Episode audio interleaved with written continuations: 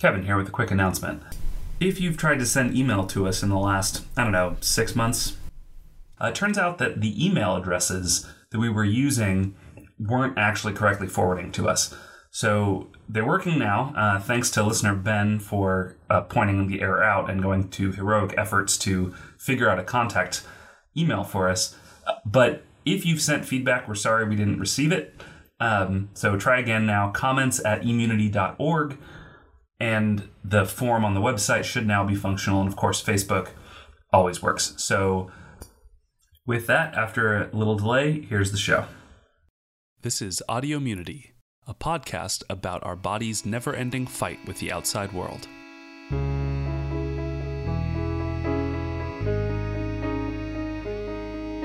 Hello, this is Audio Immunity. Thanks for uh, downloading us today. I'm Kate Franz, and with me today is Kevin Bonham Hello, hello. and Matt Woodruff. Hi, everybody. Awesome. So, before we hop into the paper, what are you guys drinking today?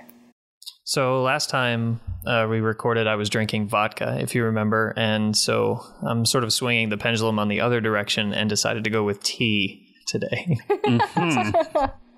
Are you sick? Is something wrong? No, no, no. I just decided that I would eventually start coming across as an alcoholic, so it was probably best not to consume straight liquor all the time. I see. well, thanks for throwing the rest of us under the bus because Yeah, I'm no definitely problem. drinking a beer. Uh, all right. Well, I mean, I did accuse you of being a little spring break last last episode. So, yeah, you did. Yeah, the tea. It's Yeah, the there's some- overcorrection. You're overcorrecting. Yeah. It's okay. That's fine. Uh, it's fine. It was cold today, Kate, you look actually, like in you're Atlanta. also drinking tea. I am. I still have my uh, root canal, and I refuse to get drunk with a open tooth in my mouth because Uh-huh. that just sounds like a very bad situation. Also, so I'm the I'm the only one drinking. Is that what you're saying? okay. So yes, but I will start drinking again once it's February because I'm I'm also doing dry January. I think I mentioned see. that last time You did. right. um, because you I read about how abstaining from alcohol for like a couple like a month or so really improves your liver function. And was so, that a Vox article by any chance? So I actually, so I actually learned about this because my friend had decreased liver function, and his doctor told him, "Don't drink for three months. Come Wow. back, and let's see um, how it goes." Mm-hmm. And it worked. His liver is really good. So I was like, you know, this is a detox, like an actual detox, a true mm. detox. I'm just decreasing although- the liver uh, toxins and helping my liver recover a little bit. Are you worried that you're just going to replace that with Vicodin with the root canal? I actually have not taken any um, pain medication. All right. Yeah, Well, I mean, it kind of makes sense. Root canals actually, or at least mine, was not painful because they go in and they bleach your nerve dead, so you really can't feel anything anymore. Huh, good. They, do they literally use bleach? Yes, Wow. you can smell it. I was like, That's gross. yeah, it wasn't. It wasn't great, but I'm no longer in pain. I can eat rice again. That was embarrassing. Congratulations. Soup. That's wonderful. Yeah. All right. Well, I guess uh, I guess since I'm the only one, I should actually describe what I'm drinking. So I got this. It's called a triple, but not like a Belgian triple, like T R I P L E. This is sort of a weird combination of a Belgian brew, an IPA, and a lager. So. So- I've seen an, So I've seen like the a- idea of an It's like a blend. It's like a red blend. or something. I don't know. So red blend. So I've seen this idea of IPL before, India uh, India Pale Lager, which is sort of a weird. It's like a, a lager style brew, but using lots of hops, like an IPA. Disgusting. And then, so this is apparently a new take. I've also had Belgian style IPAs, but this is a Belgian style IPL, and they're doing a play on the whole Belgian triple thing by calling it TR IPL. I feel like Which there is- was way too much thought that went into this. Woo. Maybe, maybe, but I'm gonna I'm gonna try it and see if it's but any is it good. good? So. Yeah. Well, yeah, it's all right. I really Yeah. want to try the Boulevard chocolate raspberry. That sounds gross. Oh, it sounds Seconded. delicious. Love chocolate. Love raspberries. Love beer. I don't know how that goes wrong. Mixing things together that are all good is not always the best way to go. but perhaps we should we should move on to science. Uh, so today we're doing a paper that Kate suggested, which is weird for me because I feel like I haven't thought about innate immunity much since I defended over a year ago. And Only what your PhD is almost two years ago. Yeah, but I haven't thought about it in a long time. Yeah. So reading this was kind of like a blast from the past. But it's called uh, Transmission of Innate Immune Signaling by Packaging of CGAMP in Viral Particles. And the Yes. first author is Matteo Gentili, and the last author is Nicolas Manel. And it looks like they're from France. Yes, Yeah, it's all Nicola is French. from France. I met him at Toll. Oh, uh, yeah. when I went to Toll meeting. Yeah, he was really, really nice and spent a bunch of time talking to me um, at my poster, which I will tell you, not a lot of PIs will do because they want to hang out with their cool PI friends and not hang out with lame grad students. They really don't like grad students. It takes they think they take down the party, but whatever. Um, but he he was really lovely. Um, and with this paper, there was another paper that reported the same observation, and that it was also um, published in Science. And that paper is called "Viruses Transfer the Antiviral Second Messenger CGAMP Between Cells." And the uh, first author on that paper is Bridgeman, and the last author is, well, this is going to be an interesting, just kind of first take. Rehwinkel, Okay. and Okay. uh, they seem to be at University of Oxford. So both these papers came out, but we'll, we'll only talk about the one because Nicola was so nice to me at Toll. also, this I think that's a good good way to make a choice. It's not bad. No, uh, bad. this one has dendritic cells, and I thought that'd be a nicer entry point for you too. Thanks, Kate. You're welcome. Looking out. Although I will say that my one criticism of this paper is going to be the use of the term dendritic cell. But anyway, that's fair. yeah. So, um, so this paper, I guess, so what uh, Kevin was talking about has has to do with the innate immunity, and so Kevin and I, well, Kevin has did his PhD studying innate immunity, and my PhD revolves around um, proteins that are involved in innate immunity. Um, and so we've talked about it before, but just as like a refresher. So the innate immune system, we know that we have the professional immune system as T cells and B cells. We talk about it on this podcast all the time. Um, but there's an immune system that responds first and quick when you be, uh, become infected with a, some sort of pathogen. And this is the innate immune system, and it's present inside all of your cells. So I, I like to think of the innate immune system as the innate immune system or the immune system for your cells. So there's like the tiny one inside every single cell, and then there's a larger immune system that's sys- systemic throughout your body. Can I just interrupt Um, yeah. briefly on that? So I just want to be clear. So these are not.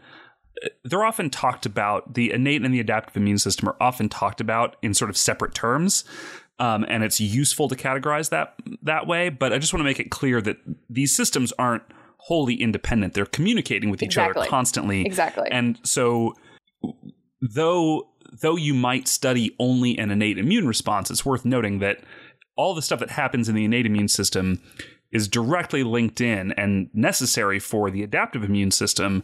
And one of the main functions of the adaptive immune system is to communicate and sort of enhance or direct the innate immune system. So, Do you mean to we're reverse only that? be, huh? Do you mean to reverse that? No, I think it goes in both directions. Like T cell cytokines are acting on macrophages and Oh, okay, okay, okay. things like that. Okay. Yes, definitely. So the innate immune, I mean, so I study the innate immune system in the context of viruses, and I don't really care about T cells and B cells. um, and I think the innate immune system is interesting, um, independent of its role in triggering and turning on the adaptive immune system. Um, because I'm not a real immunologist, so True.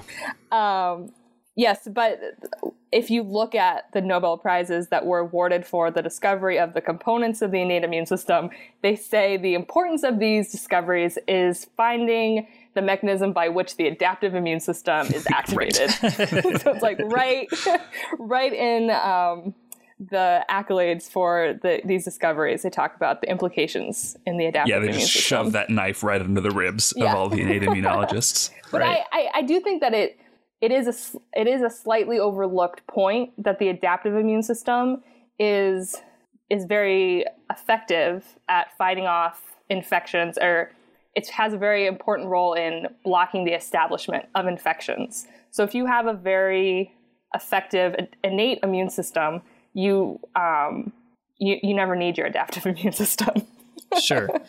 But Sure. And I think it's worth too we we talk again innate and adaptive systems and even when we're talking about innate systems, we're often talking about cellular hematopoietic immunology, right? Mm-hmm. And so I think it's also worth noting that when we talk about because you're going to get into these innate sensing mechanisms whereby an innate immune cell can detect whether there's a virus in the area, whether there's a bacteria in the area. It's also worth mentioning that it's not the innate response is not just restricted to the hematopoietic lineage. yeah, absolutely. So not. we're going to probably at some point talk about how each individual cell, stromal cells, so muscle cells, blood vessel wall cells, you know, skin cells, dermal cells, obviously not epidermal cells because they don't have a nucleus. Yeah. Um, but all of these cells come equipped with their own antiviral, at least, and I assume some antibacterial mechanisms that sort of help the cellular innate immune system do their job. So, yeah, the innate, the idea of an innate system is a very broad idea, I suppose. especially when you think about epithelial cells and fibroblasts, which are a major cell type that are at the barriers of between, like, so like your skin, your gut. You have these epithelial cells. You have these um, these uh, support cells, these fibroblasts, and these cells, um, because they are where you interact with the environment, is where a lot of infection starts. So when you inhale air and you inhale droplets of spit or water that have flu viruses in, you know, there the flu virus will go into um, epithelial cells that are like in your nasal passages. When you eat uh, something that's a little nasty, you get infections in the epithelial layer of your gut and maybe get a little diarrhea.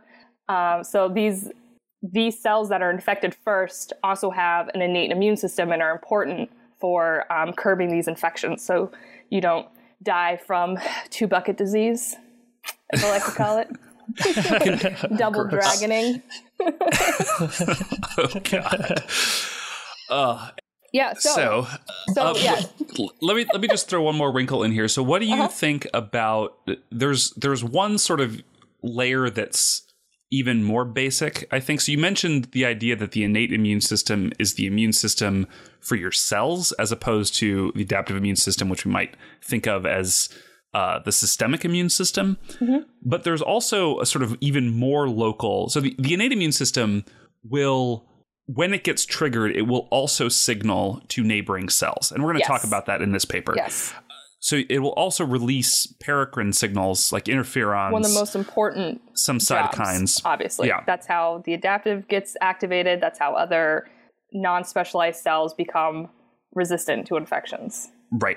But there's also this idea, and I've. Uh, some people like to distinguish it from innate immune system, the idea of the intrinsic immunity or the intrinsic immune system, which is really cell specific. And so this is like things like uh, TRIM5 alpha and things like that. Do you, how do you feel about that distinction? So these are proteins that are expressed within cells Yeah. that So- supposedly affect infection within that cell, but they don't signal more widely. They don't have more systemic function. I mean, so those those sorts of things I call restriction factors. So Mm-hmm. restriction factors are proteins. They're, they're actually usually interferon regulated, so they're usually turned on when interferon is is signaling. Um, but they're proteins that have evolved to block the infection of viruses. I I don't know if there are any restriction factors for bacteria. I don't study bacteria, so I'm not I'm not entirely sure. But so a TRIM5 alpha is a protein that prematurely um, disrupts the capsid organization of HIV when it enters a cell, um, so it can stop the infection of HIV. There's a bunch of different HIV restriction factors that have been identified. Another one that will be in this paper um, is SAMHD1, which um, lowers the available pools of nucleotides. So replication is very hard for the viruses. So you can you can kind of block replication. I don't. So I, I have a friend who studies who or for his PhD studied restriction factors like and studied these um, these sorts of like antiviral mechanisms.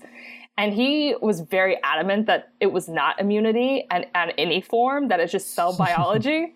but I do think that it does have a place being called innate immunity because it's something that is evolved specifically against a pathogen, evolved in such a way that the pathogen um, has a very difficult time um, evolving around it and blocks the blocks the, the infection.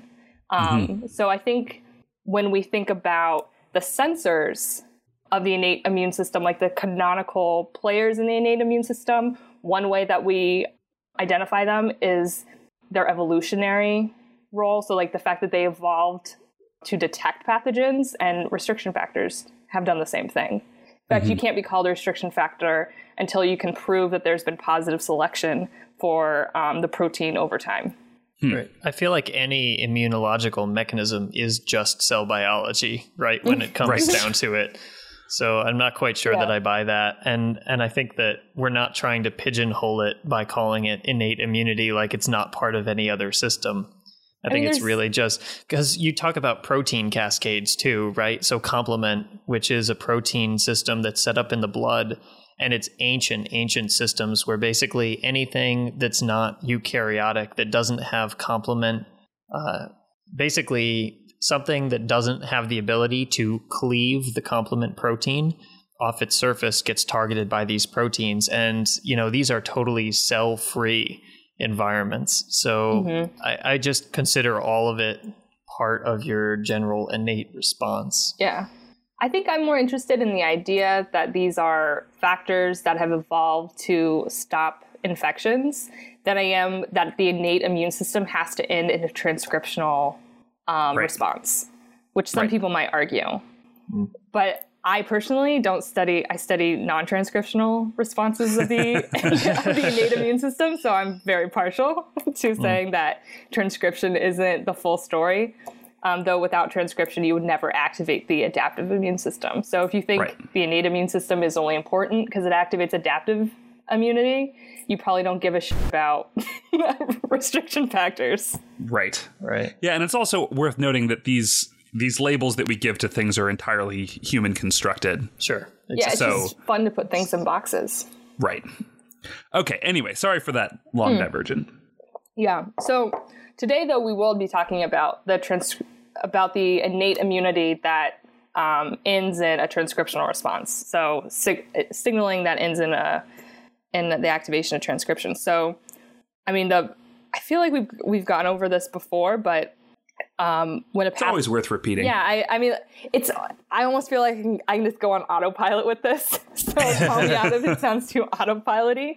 But when um, a pathogen enters your cell, there are pieces of that pathogen that are molecularly distinct from your your own cell. So there are patterns. We call them pathogen-associated molecular patterns. So these are um, components of a virus or a bacteria that are not found naturally in human cells, and or mouse cells if you're me and you care about mice immunity. Um, but so these host cells have sensors that have evolved to detect these molecular patterns, and they've picked these patterns because um, the bugs cannot evolve away from them. So these are things like the genomes of viruses, the um, cell walls of bacteria. The viruses and bacteria are not able to mutate away and like lose these components. The virus always has to have its genome, um, so it's not going to be able to lose its genome. So um, these sensors that detect these molecular patterns are called pattern recognition receptors or PRRs. And when these PRRs are activated, they send a signal down to an adapter in the cell that then coordinates a transcriptional response. And these transcriptional responses usually uh, we talk about the production of interferon. And so interferon is this really great um, signaling molecule that can if i do say so myself if I do say so myself, it's very. I mean, it's very interesting. Um, it's, I mean, it's used therapeutically to treat a lot of to treat quite a few diseases um, and infections. And so, interferon is released from a cell. It can then turn around and bind the cell it came out of, or it will go and bind to other cells nearby. and when it binds, Call that autocrine and paracrine autocrine signaling. and paracrine signaling, and so when it when it binds the outside of a cell, this transduces another signal through the cell to activate even more transcription. And um, these these uh, genes that are transcribed are called interferon stimulated genes, and they have antiviral, antibacterial properties, and they protect a cell from being infected. So once a cell that has never been infected receives the interferon, resp- like senses interferon is in the media, binds the, the protein, it then activates all of these, um, the transcription of all these genes, and um, the proteins are made, and these cells become pretty much impossible to infect with virus. So you can protect yourself by um, using interferon. I think we this is a really how- important point. Oh, sorry. Go ahead, Matt. So, uh, do we know how far? So, we talk about sometimes the localization of immune response uh, in in vivo systems, which is something that I think people don't think about often enough. So, we we often talk about these antiviral states, and that's how I always thought about the interferon response as sort of creating a localized antiviral state where the surrounding cells and tissues are kind of a little bit more resistant than they were before. Mm-hmm. Do we know? Has there been a study that shows exactly how far that antiviral state extends? So, do we get? Do you get interferons released into the lymphatics? Do you get? You know, is the I know the the lymph node eventually will see signals from the ensuing innate response, but I don't know if interferon itself actually Well, you can certainly way. detect interferon in serum. So, Yeah. so you, think the entire get- organism goes into a into an antiviral state, or do you think Well, that it's Well, I'm not sure how much interferon is getting out of the serum into other local tissue. I suspect that, I mean, I don't know if there has been a, the direct answer to your question, if there has been a study, I don't know what it is, but I suspect that you have, th- there is a large concentration dependence mm-hmm. to the antiviral state, to the signaling that's induced by interferon. So the local environment that is getting the most interferon production is going to get the most interferon signaling and is going to have the strongest antiviral state. But you do get release of of you do get systemic release of interferon, and so you can get you know endocrine effects of local inflammation. Mhm. Uh, I don't know. Interferon itself is not a pyrogen, is it, Kate? Not that I know of. I don't. I'm not. I'm not entirely sure. Um, But but anyway, So I, the one thing I would say, so because interferon has been used therapeutically, people have done different different sort of uh, pharmacology studies on it, and they would have looked at how how deeply penetrating can interferon get in an animal, um, and as much as you could in a human. But I've never read those those like clinical trials, so I've, no clue. and also I have no a clue. therapeutic dose of interferon is probably going to be different than the actual interferon that's produced. Yeah, I'm, I guess I'm just wondering in a normal, you know, surface response, how much interferon could I expect at that local place versus downstream tissue and things like that? You know, how much how much of my hand is really strongly antiviral if I put it on a nail that's now wounded? Yeah. I, Yeah. I, Matt, you froze on me, so Me too. Your, Oh, yeah. your response was, I'm sure, recorded, but uh, I didn't hear what you said. But I think I have the gist. Yeah. Um, I also wanted to mention it, it's worth, I think, stating that the, this idea that interferons lead to a situation where you're very resistant to future infection. I think a question that often comes up, at least among my students, is like, why wouldn't you always have the antiviral signaling? If if signaling of interferon induces a state where you are less susceptible to viral infection, why wouldn't you just always have it yeah, on? because it's not that great for your cells. Right. So so the antiviral state it protects you from infection and it's worth it if you have positive signal that an infection is happening, you want to turn on this antiviral state to protect the local tissue from future infection. But all of these proteins that are doing things like restricting nucleotides that Kate mentioned or uh, inflammation generally can be really damaging. And this is true of most immune responses. Most immune responses cause damage. Yeah. And we want to restrict them only to the times that they're necessary to actually combat infection. if you always have them on, you're going to be in trouble. And if you do always have them on, you're going to develop autoimmunity. I almost said audio immunity. I do that all the time now. It's really frustrating. there are um, different diseases that the characteristic is that there's a high level of interferon being produced, just completely unregulated, and um, the effects are pretty painful. Sure. Um, I- it's not I a would- great.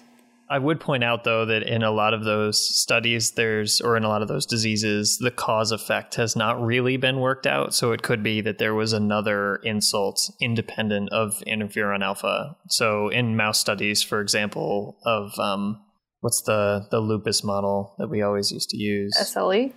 No. Uh, I mean that's just lupus, isn't it? No, yeah, is that's just model? lupus. I don't no, know. the I don't know. what we I'm used to talking use this model anyway. It, it doesn't really matter. You do get these high levels of Oh, you know interferon what I was thinking? I was induction. thinking EAE. Yeah, EAE. It is not EAE. It's a it's a lupus-like mouse model, Oh, okay. but um, but you do get a lot of type one interferon or type yeah.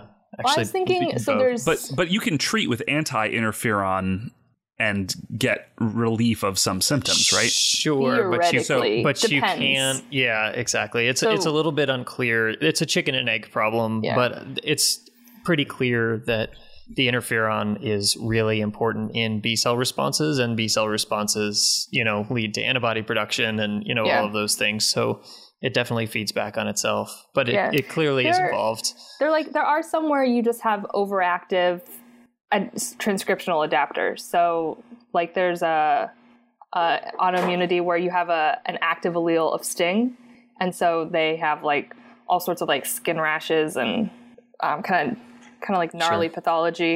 And there's like the TREX one deletion. I think um, it's pretty clear that that's just like an uh, an overproduction of interferon in the brain. That sounds Um, awful. It's not great. But speaking of Sting, Kate, Yes, Sting. Sting is my baby. yeah, so we've talked before that there are different types of viruses. Obviously, there are many different types of viruses, but there are two broad groups of viruses, um, and we categorize them on the type of genome that they have. So if a virus encodes all of its proteins um, in a genome that is made of RNA. We call them RNA viruses. So these are flu viruses, different cold viruses, viruses that give you diarrhea or hemor- hemorrhagic fevers. A lot of those are RNA viruses. Um, or dengue, right? Dengue is an RNA virus, yeah. Zika virus, if you've been listening into the news, is an RNA virus. Um, and then viruses that encode all of their their genes in DNA are called DNA viruses. And probably the most famous DNA virus is herpes. And With good reason. Yes, With good reason, herpes is a is a very widespread virus. exactly. One of the most You, prevalent you viruses. have it. Don't pretend that you don't. Me? I'm you, the listening Oh, audience, the listening all of audience. you. I've actually Everyone. been titered for all of my, so a while back when I was working with um, live HIV, we would get titered for HIV um, just to make sure we hadn't accidentally contaminated ourselves, Uh-huh. uh, which is lovely.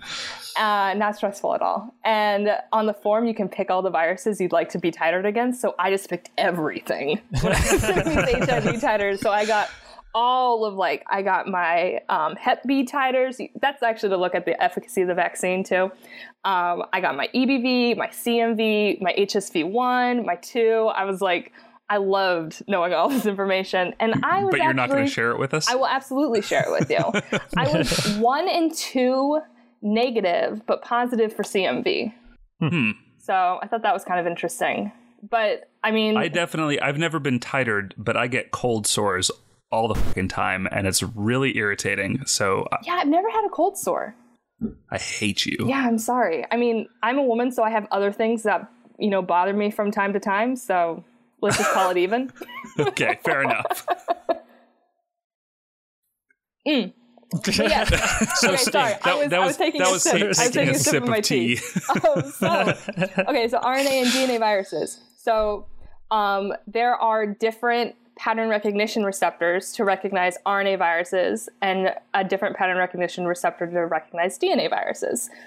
Um, so the DNA recognizing pathway um, is the most elegant, beautiful pathway, CGAS and STING. And so CGAS is a sensor that directly binds to double stranded DNA And when it does so, it synthesizes a small molecule that is a uh, cyclic dinucleotide. Okay, so this is the sickest thing that happened during my PhD time was the discovery of CGAS and the cyclic dinucleotide CGAMP.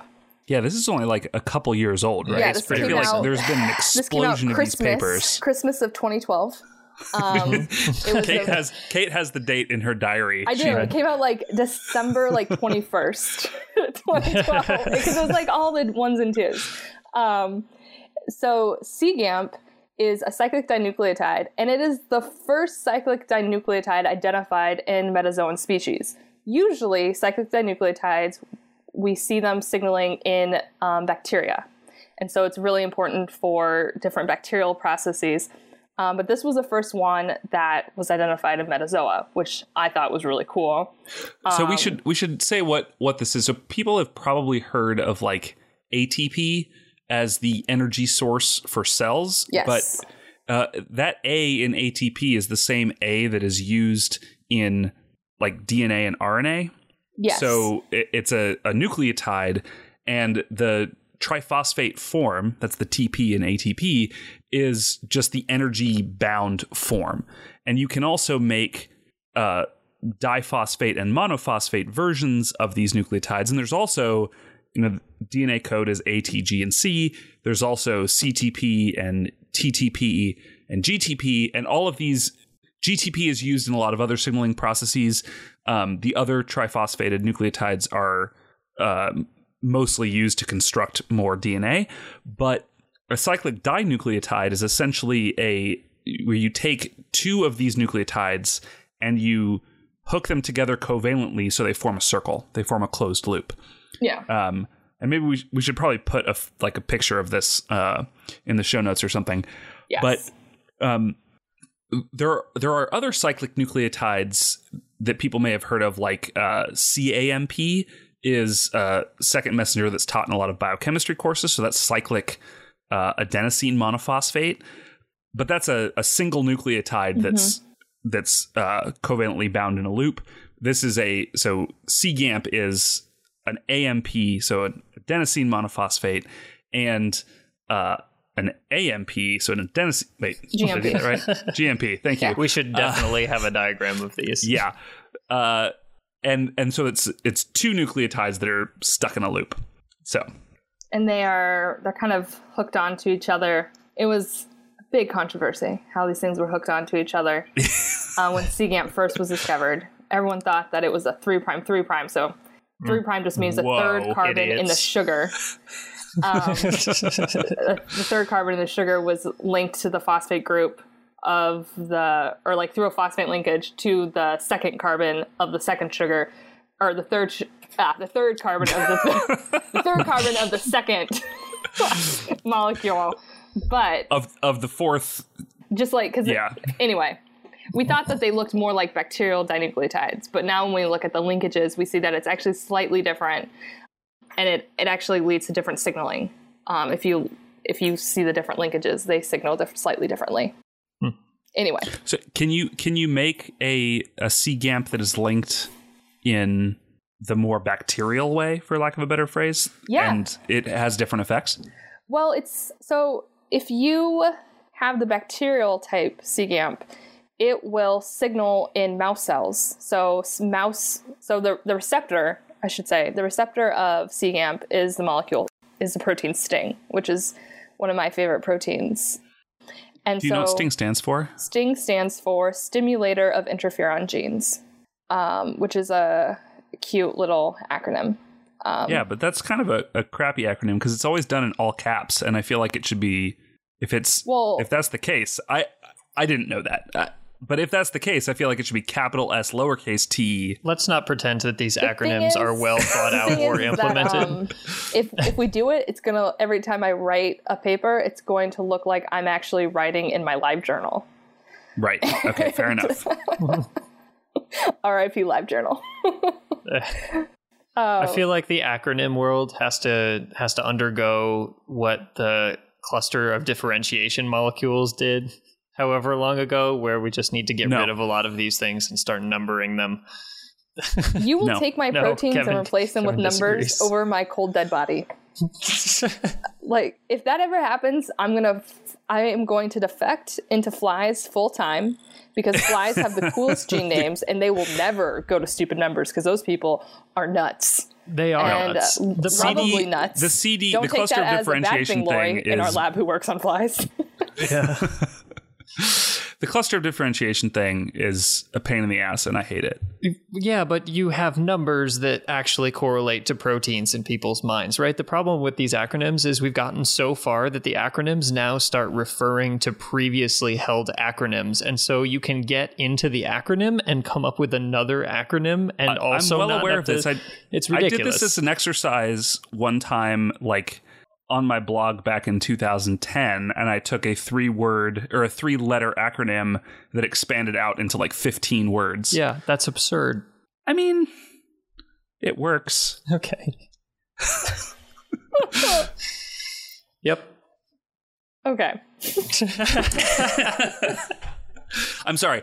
When you have when you have a nature paper that has both the word ninja and the word topless in it, and you can publish that in the highest impact journal in the world, I think that's better than CD whatever the hell. I mean, it is clever. I'll give you that. It's clever.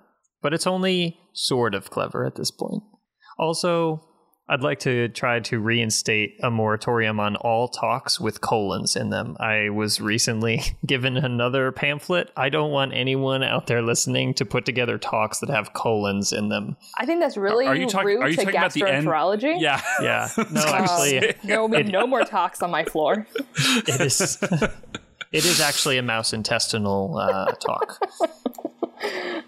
So it's got both kinds of colons in them. Yes, yes, correct.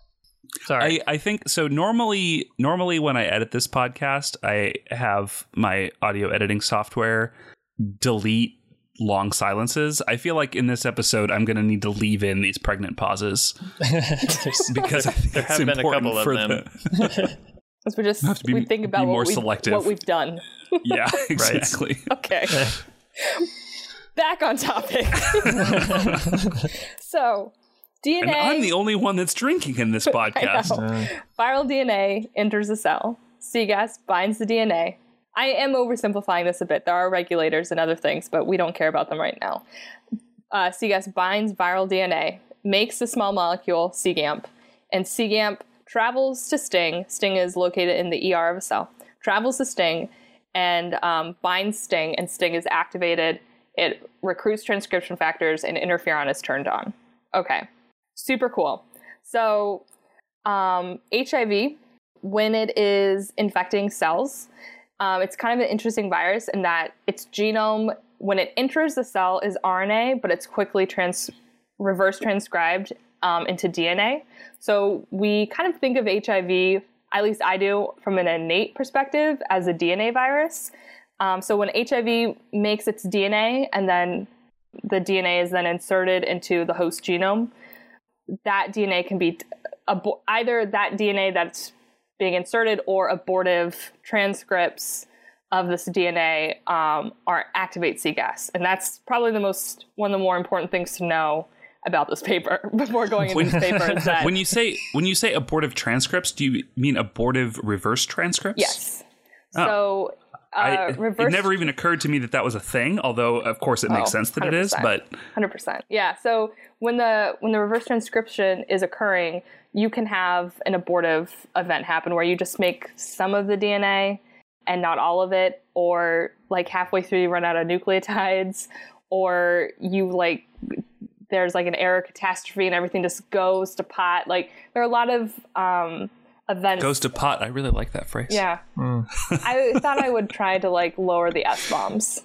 There's there's already been there's already been multiple curse words. I I've- marked them in my audio, that so I know to that, remove them. so I thought I'd I'd uh, block the shh that's going to Yeah. occur. Um, give Can you, I give can I ask a little break. question Yeah. that I should I know that I should know the answer to this, but I don't. Okay. So I'm going to ask it. So so HIV has a the the RNA single stranded RNA genome that's reverse transcribed into a single strand of DNA. No. So wrong on both counts, just from the Oh. just from the get. So it's actually a dimer of RNA genomes. So it's not double-stranded RNA. They are. It is single-strand RNA, but it's a dimer of the genome. So they're actually bound together. Uh, there, there's base pairing at certain parts throughout the genome. Um, okay, but they're not. But they're not complementary strands. They're both the they same are not strand. complementary strand. They are the Okay. same strand. Yeah. Okay, so just for simplicity's sake, let's say so we have two copies of one strand Yeah. of the genome. And the first thing that happens is it gets transcribed, reverse transcribed into D- a single strand of DNA. Yeah. So, how is the second strand, how is the, the complementary yeah. DNA strand produced? So, what happens is that you make the first strand of DNA and then you flip around to the second part, to the RNA DNA hybrid, and you start um, um, chewing away the RNA to use that, that, that DNA strand as a as a template for the second strand of DNA. And the reverse transcriptase is Yeah. doing this as well? Yes. Okay. Yeah, so the reverse transcriptase has RNase activity, so it can digest RNA, um, and DNA polymerase activity, so it can actually I make just- strands of DNA. I just taught an extension school at the virology course, so I should really know this. But the good news is, is that Jamie gave the lecture Yeah, she for the she would know. HIV, so she she took that she took care of that, and I was not paying attention It's- apparently. so I really oversimplified sounds vaguely it. familiar, Yeah, I, I did oversimplify it. There are a bunch of different like there's like primers involved. Obviously, if you have learned about uh, transcription or like the the DNA synthesis, there is like a little bit more, and it's kind of confusing. It's like a nine step process, but Super cool molecular biology, but we're going to skip Yeah, it for this essentially- podcast. you use the template RNA for DNA strand, and then it gets digested, and you use that DNA strand that's left over as a template for the second strand. cool. Yeah. And you can so because there's so many steps, you can you can lose the transcripts at a lot of you can the actual uh, synthesis can like stop for a number number of different reasons. Um, just in the regulation of it. Yeah, but take home message is that the HIV DNA activates CGAS, and that has been in a couple of different papers now. So now that we've explained the background for an hour, we'll get to the paper, which is uh, well worth it. I think so. I think that this paper was one of my favorite papers of 2015, in that the idea behind it was really cute. Like it was like quirky. You wouldn't have you wouldn't exactly have expected it. Uh, So Remember from a couple episodes ago when Kate says cute, that's that's not like a oh that's cute, like sarcastic cute. She actually means it.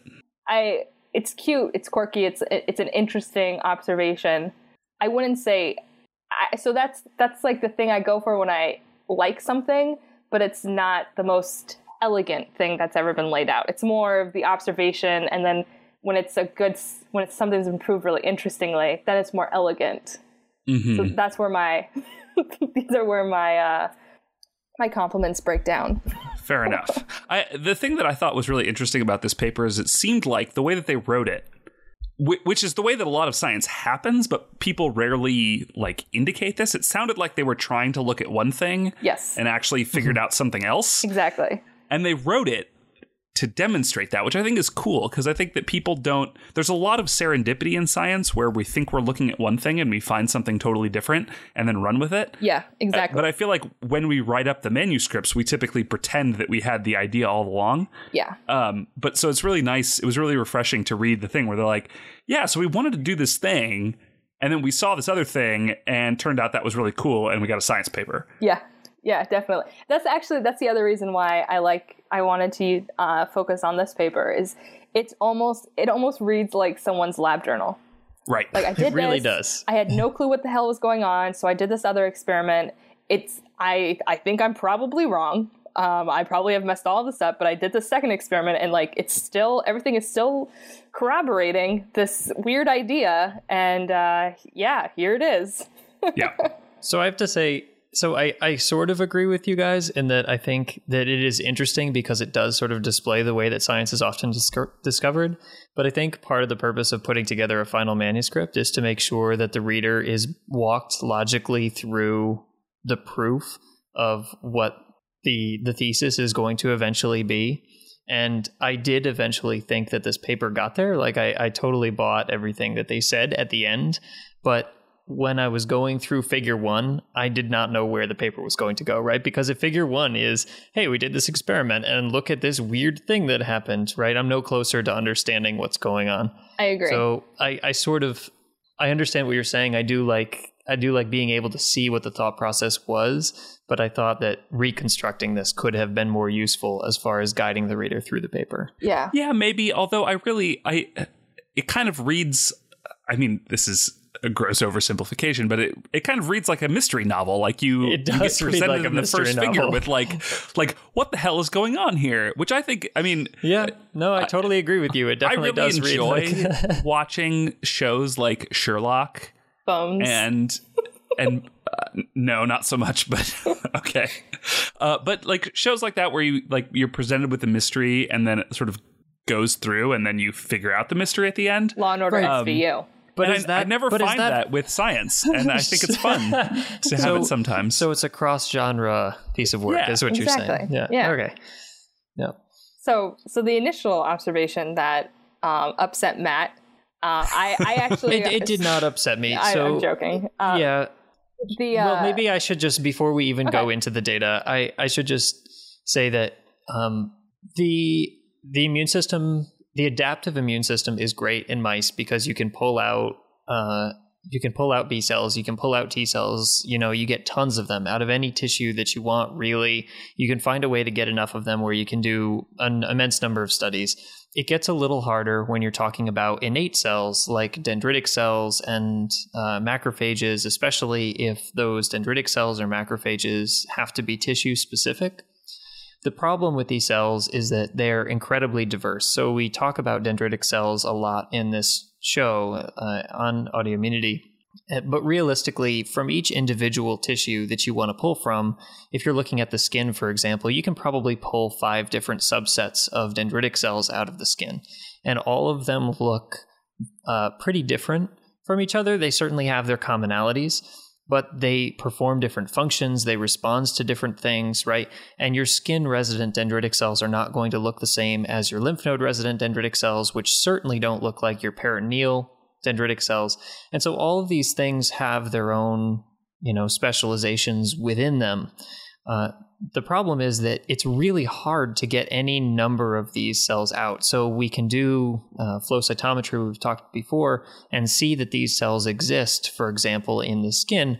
But it's really hard to get a good population of dendritic cells out of the skin in enough numbers where you can then do functional experiments on them.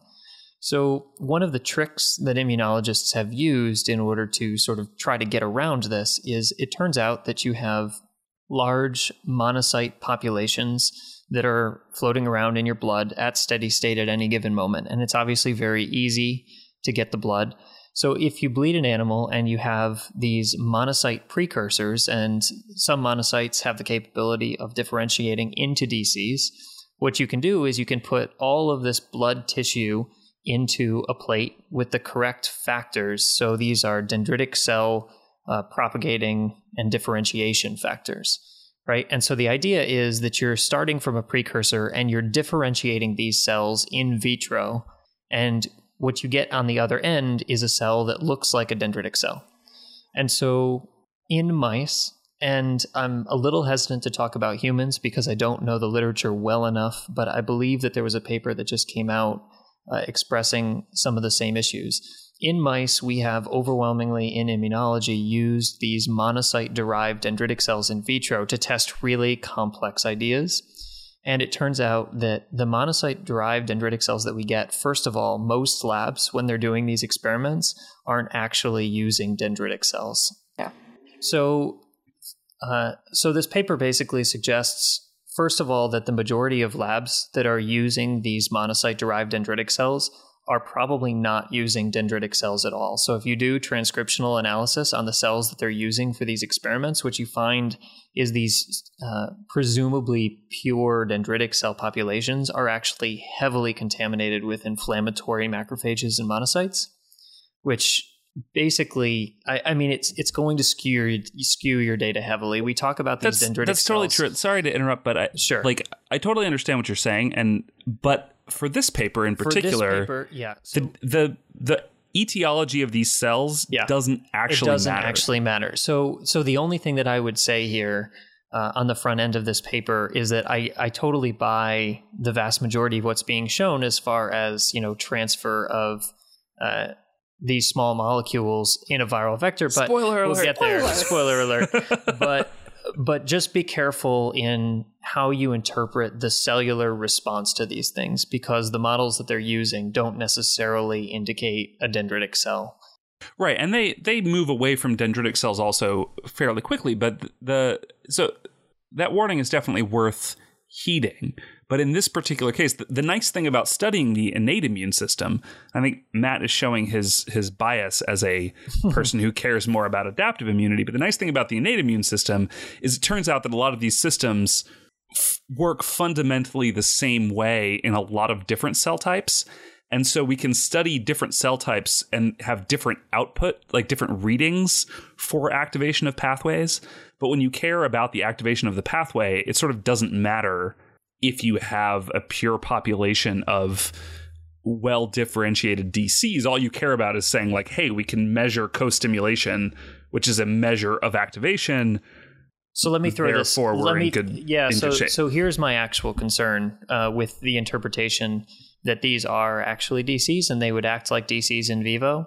I'm not convinced that a DC in vivo would be able to pull in these particles in the same way that a highly phagocytic inflammatory macrophage is, which is, I think, what they're probably dealing with. Um, and so I would but just that doesn't that doesn't actually matter in this case. well, it does if you're talking about So it actually the- does some of matter the, for some of the- HIV. yeah, exactly. Yeah. For Okay. the problem of fair. HIV, it does matter. Yeah. I mean, the idea that HIV directly infects the dendritic cell, and that is how, um, that's how like the activation occurs and how the immune response starts, I would say is a little controversial. Um, okay, Like, Uh, that's fair. I guess that that wasn't the to me that wasn't the the, the it- exciting they're part not, of yeah, this paper. It's definitely not the exciting part of the paper. No, it's, it's not, not. It's not. It's not necessary and it doesn't to. in- invalidate any Yeah. of the main conclusions. It's just an important point in the interpretation of what it means to HIV and to similar diseases. yeah. Fair enough. Uh, um, I I actually I need to run, so um, I'm gonna sign off here. I I trust you two to go through the content of the paper. All right. Um, so uh, I will see you guys later. All Okay, right. we'll um, see see you later. Okay, bye. Okay, so initial observation is that um, so they made two different types of HIV virus. So these aren't encoding HIV proteins; they actually um, encode just GFP or just CGAS. So it's a technique to um, be able to express transgenes. Is you've got the inside of the HIV genome, you express all the components of the virus in a cell with the genome that um, has your gene of interest, and it will package it to look like HIV, but you will not have any HIV parts inside of that virus. And so they're called lentiviral vectors, and it's a really it's a really good tool that pretty much everyone uses um, to get expression of of your genes. So when they were making these these viruses, um, and then infecting their maybe DCs with them. They saw that the viruses that encoded CGAS activated DCs, whereas a virus encoding just a fluorescent protein as a control did not. So they probably were just trying to make DCs that express CGAS to study something about CGAS. But they, they got this interesting phenotype between the two different viruses. So, can I ask you a quick question? Have you worked with lentivirus before? Oh, yes. Do you know what the cap- yeah? Do you know what the capacity is? Like, how many genes can you insert in these things and still get good expression? So your expression goes so your virus titer. So essentially the length of the genome will um, determine how much virus you get out. So the longer the genome is, the less virus you get out and the less infectious it will be. Okay. Um, okay. so- So it's just a trade off. Yeah, so uh, you can get like you can get great expression off of like 2 kb of insert and then every kb you go past that, you probably lose like half a log of infectivity. Okay. Okay. Um, so, so there is these- a limited capacity. There is a It's- limited it's- capacity, but these are well within. Sure. um, yeah, that was just a totally technical question. I Mm-hmm. just have never worked with the vectors. Yeah, yeah.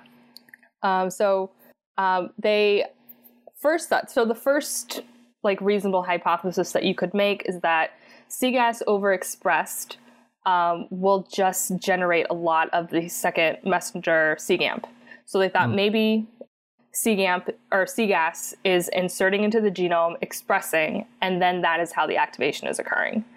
Um, so they use this trick where um, they if you use these viruses in the presence of this viral protein VPX, which is from um, SIV, Mm. Um, it will counteract one of the restriction factors and it will make a more efficient uh, transduction. So you, you'll actually have a productive infection. So they remove VPX from the system, which will basically lead to the very inefficient integration of the DNA. So when you remove VPX, you are eliminating basically the CGAS gene inserting and being expressed. And Okay, they thought so- if it's just from CGAS, VPX will eliminate all the act. Taking out VPX will eliminate the activation. Okay, yeah. So this lentiviral construct basically at steady state before you start modifying it contains this VPX gene. Is that reasonable? That allows the insertion of Yeah. So whatever gene you put in there into the transfected cell. Yeah. Essentially, you um, can make you can make the virus in the presence, so it will Mhm. carry the VPX protein with it.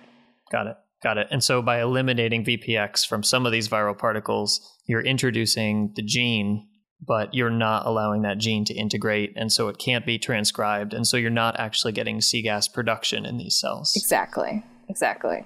So when they infect with these viruses without VPX, the dendritic cells still activated. Hmm. So they had the idea that perhaps so in the production of these in the production of these viruses, you when you transfect in um, so when you have in the viral genome, you have all the virus pieces in that producer cell, the cell that makes the virus. They thought perhaps it's grabbing something from the producer cell and incorporating it into the virus. And that is what is activating the dendritic cell. So, to test that directly, they made their virus again, um, but they made virus that didn't encode CGAS, but CGAS was overexpressed in the cell, or they made a made a virus that did not have any CGAS overexpressed in the cell. So they thought maybe CGAS or something that is activated by CGAS or something that CGAS makes is incorporated into these viruses, and that is what activates their dendritic cells. And so when you make virus in the presence of CGAS, those will activate the dendritic cells. So that told them that there was an innate signal present inside of those viruses. Yeah, so this is cool. And this, again, it gets back, it's sort of a technical component of how these viruses are made, right? There's not an initial progenitor virus that you then propagate. What you do is you take cells and you uh, transfect them with the material that encodes for the entire lentivirus. Is that correct? Yeah. So so basically you get the creation of this virus from a cell line from nothing just by inserting the genetic material.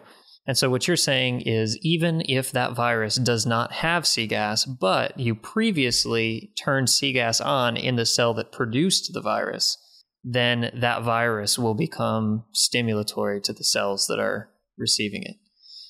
And that's really cool. Like imagine how frustrating that would have been to try to figure out as a grad student. like you're working with these viruses and you're knocking out CGAS and you're like doing all of these things. And every time you put your new virus onto cells, it still activates. Yeah. I Yeah. can't imagine how many times that experiment was done. Yeah, so they did a couple more experiments to show that it's the actual virus that has the signal. So they centrifuge, so they do differential centrifugation of the supernatant. So they can essentially can isolate things that are in the supernatant of the producer cells of different sizes. And they see that the activating signal always stays with the fraction that has the virus present. Um, and then they play a couple more games with the virus, and they show that if you don't have the protein that is necessary for the virus to enter a cell, you no longer get this, the uh, signal. And if you use if you overexpress CGAS that isn't active, you again lose a signal. So they show that you need to have a virus. It needs to be able to fuse so the virus contents can get inside of the cell, and you need active CGAS for the signal to propagate which all kind of points to this idea that there's something inside of the virus that is activating the, the dendritic cell. They, they actually do this other experiment that I liked. It's a more HIV centric experiment. Using a different restriction factor. So they the expression of this protein tetherin inhibits budding of HIV. So if you if you Google this tetherin and HIV, you can look at EM pictures, and you can see this protein is physically holding the virus particle in like from leaving the the cell. So like the whole particle is almost budded, but there's this protein just anchoring it to the cell. And so if you ha- if you make these viruses in the presence of tetherin, so now like the the virus cannot leave the cell, um, you also lose a signal further pointing to the virus holding something um, that's activating inside. Is that the same protein that's responsible for those big long T cell tethers? Where I you get do not know. So there's this interesting, I think uh, Thorsten Mempel published a paper a while back, basically showing that if you've got T cells in a lymph node that are infected with HIV, they form these huge filaments. I mean, sometimes I think a couple hundred microns. You know, where a T cell is probably 10 microns in size, but then Uh-huh. they get these huge long tethers to each other over huge amounts of space. And I wonder if it's the same protein. I would I would guess it's either the same protein or some sort of virus synapse. Yeah. Um, something where like the virus proteins are fusing the cells together. Hmm. But yeah, so so they um, they still couldn't determine whether or not it's the actual presence of active C gas or CGAMP. And so So this is whether it's the enzyme that creates the mediator or the mediator itself. Yes, Right. exactly. So, I mean, the easiest way to get around this is just to look for the presence of CGAMP in these particles. Yep. um, so they essentially, so basically, it's a really simple experiment. They just isolated their their viruses, they lysed them open, and um, there's the a nice, a really cool thing about CGAMP is that it's a small molecule, so it's heat resistant. It's resistant to DNases, RNases, proteinases. So you can do all these treatments to an extract and essentially um, inactivate all of your different PAMPs, all of your different signaling molecules. You boil them, you spin them down, and you'll be left with this extract of just dinucleotides. Um, and so they tested to see if the extract was still immunostimulatory, meaning that CGAMP is present there after they do all these. Just throw this extract through the ringer. I do this all the time. Um, and and then they sent that extract out for basically identification through mass spectrometry, and they see the presence of the CGAMP when they um, do mass spec on it. Yeah. Do we want to explain mass spec? No, but I think Okay. I think it's a good public service announcement for people in biology. I think biochemistry and chemistry in general scares people away in biology because they remember organic and things and they get afraid of things like mass spec and NMR. Mhm. Uh, and I would just encourage people these like this mass spec experiment is cut and dry. It's just done, right? And you could, from a biological perspective, have answered this in a number of different ways, and none of them would have been as clean as just running it through a mass spec. So, So- if you don't know how these things work and you're is a a really biologist, difficult mass spec experiment. It it is, is- a hard is right a hard but you one. but you should should be able to know what mass spec roughly helps you answer Oh, and yeah. NMR and things like this and Yeah. not be afraid to employ them because oftentimes it is the simplest and most straightforward way of doing it. Yeah, it's a yes or no. Right. exactly. Is it there? Yes it is. Okay. Yeah, yeah. Moving on. Yep. So essentially, what they show is that when a virus, well, what the what the hypothesis is is that when the virus infects a cell and it activates the immune system, not only do you secrete interferon from that cell to warn the other cells, the viruses that leave have the potential to package CGAMP into the virus, and then when they infect a new cell, they now have this little alarm alarm bell with them. So it's essentially like putting a cowbell on a cow. The cell before anything happens, the CGAMP activates uh, Sting, and you can get this antiviral response and hopefully beat the virus before it replicates. I like um, that in that metaphor the cow is infectious. like like someone's really afraid of cows and so you put a bell on the cow and then that person is warned that the cow is there. Exactly. Yep, I really like that metaphor a lot. so yeah, are- so go ahead. I was gonna say there are a couple, and, and so then they they also looked at two other DNA viruses, mouse CMV and MVA, which is related to vaccinia. Um, and they they also found CGAMP present in these in these cells or in these viruses when you produce them in the presence of of cGAS. So the, both of these viruses have DNA genomes. When they replicate, they theoretically will activate cGAS, um, and then cGAMP is made and can be packaged into these viruses. Yeah. So I was reading this. First of all, all of that's really cool. I like this idea that the cell can just sort of produce mediators, Yeah. right? Uh, pro-inflammatory mediators, and because the cytoplasm is getting packaged basically into the virus, like all of those danger mediators are also going to get packaged into the virus, which I guess theoretically makes sense, but I would never have come up with you know the idea that that's actually happening. But it does make me wonder because CGAMP is not the only small molecule mediator, right? So there are pro apoptotics, Oh, okay. Yeah. right? So Yeah. if a cell is undergoing apoptosis, you get cytochrome C release from the mitochondria, and Mm-hmm. now that's in the cytoplasm. Presumably, cytochrome C could get packaged into a virus as well, and then Cytochrome activate C an is- apoptosome. Cytochrome C is significantly larger than cGAMP. Is it? Is Oh, it that yes. much larger? Oh, Mm-hmm. oh, Yeah. I'm totally, I'm totally screwing up my. I mean, cGAMP is very tiny. It's, just- it's the size of two nucleotides. No, I assumed that cytochrome C was also very small, and I Um, must be. Yeah, I, I mean, it is small. It is small as, I mean, it is small, but it's not quite that small. No, it's not. It's a pretty complicated molecule. I think you can actually run it off on um, a protein gel. yeah, yep. So, So I think so it's like 10, cytochrome C 10 is maybe. Yeah is a bad example. Actually, that is a protein. For some reason, I thought cytochrome C was a uh, a much smaller. Well, it has it has like that tetra. What is that? What is that word? Sorry, like Yeah, heme like. I couldn't Yeah. get the actual chemical word to pop on my. I can spell it actually, but I couldn't say it. But it has like that heme like um, molecule in it, Sure. which Sure. I mean still is pretty. I mean it's like probably five times the size of CGAMP. Um, yeah. So so yeah, let's drop that one. But how about Okay. things like lipid lipid mediators, lipid mediators, pro-inflammatory lipid mediators Yes. might be looked at. Um, uric acid Mhm. is very small, you know, and we know that uh, inflammasomal inside, activation yeah. can come exactly. So it does make me wonder how many groups now uh, that this paper have come out are looking for other pro-inflammatory mediators that are being packaged inside of viruses. Yeah, maybe small little um, s- something to activate the um, inflammasome. That'd be great. Right, Um, exactly. exactly. So maybe we can get a siren on the cow in addition to a bell.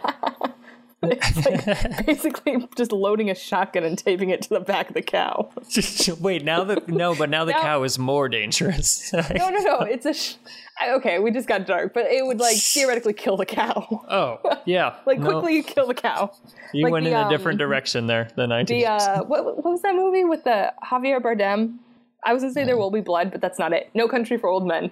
okay. It's like the uh, cow, the air Yeah. gun. Yep. That, that's for killing cows. Yeah. For those of you who didn't grow up on a farm. this metaphor fell apart. Although I did like it right up until the shotgun, I think. so that will be my cartoon for the week. Yeah, I will say that um, the one the one caveat with this paper is that um, so they they make their viruses in the presence of CGAS that's being overexpressed. So CGAS doesn't have to be activated. Viruses encode um, lots of different proteins to try to turn off the innate immune system. So proteins that would cleave CGAS or block it from activating. So in a natural infection with a fully functional virus, these viruses could potentially turn off CGAS, stop CGAMP from being made, and then CGAMP can no longer be loaded into a particle. That would be an awful experiment. Uh, I'll bet because it's a science paper, right? I'll Yeah. bet that they were asked for the production of an experiment that would show you that in vivo it is packaged. But I, God, that Yeah. would be awful. I mean, I assume that's why they use MVA. It doesn't really replicate. I mean, it doesn't replicate in like human or mouse cells. You have to propagate it, I think, in chicken cells, um, just because it's such a, a puny, weak virus.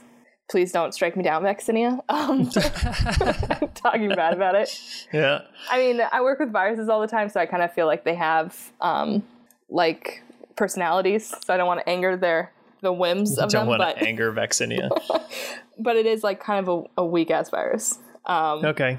So okay, so so this may not uh, be something that the immune system or the virus, I'm sorry, has not thought about and and countered, is what you're saying. Yeah, yeah. So if you want to stop the intracellular signaling from occurring, um, you would probably you could you could target Sting, so there is no interferon made, but it's very easy also just. To, I mean, theoretically, it could be easy to target CGAS as well and stop all the CGAMP production. Hmm. I also wonder, could you have a sequester in a virus? Is there a way that you could sequester those small molecules in a virus that that was a major problem? Now I'm, I'm trying to think of all the ways I could think of for a virus to prevent the dissemination of that mediator from one cell to another. So yes, you could sequester.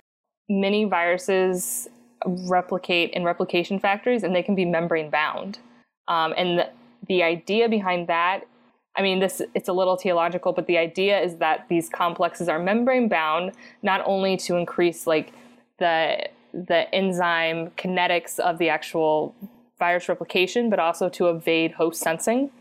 So if you never showed your DNA to the cell, so CGAS could never touch it, you could you could sequester yourself off in the cell and um, prevent any sort of like CGAMP from getting in or CGAMP from ever being produced. Yeah. Well, anyway, I'm sure that somebody will come through and look at all the ways that, you know, this process is disturbed in real viruses. Is that what you said before? I think I heard you say real yeah, viruses. I mean, so a lot of viruses we use in, in lab are attenuated for safety and, you know, so we don't start pandemics like Vince, Vincent Racaniello said we might have done with flu once upon a time. yeah, oops. So, oops. Sorry, everyone. Um, I mean, yeah. So it's it's nice, and it's nice to not have to get titered for your viruses every three months to make sure you Right, although accidentally it- infect yourself. right, but it seems like it's fun. You said it was fun, so, you know, You- maybe did more active viruses in labs. Yeah. all right. Well, why don't we uh, why don't we finish it up there then? Yeah, sounds good. Great. So this has been Audio Immunity. Uh, Kevin has left us sadly for this last portion, but I'm Matt, and with me again is Kate. See you guys.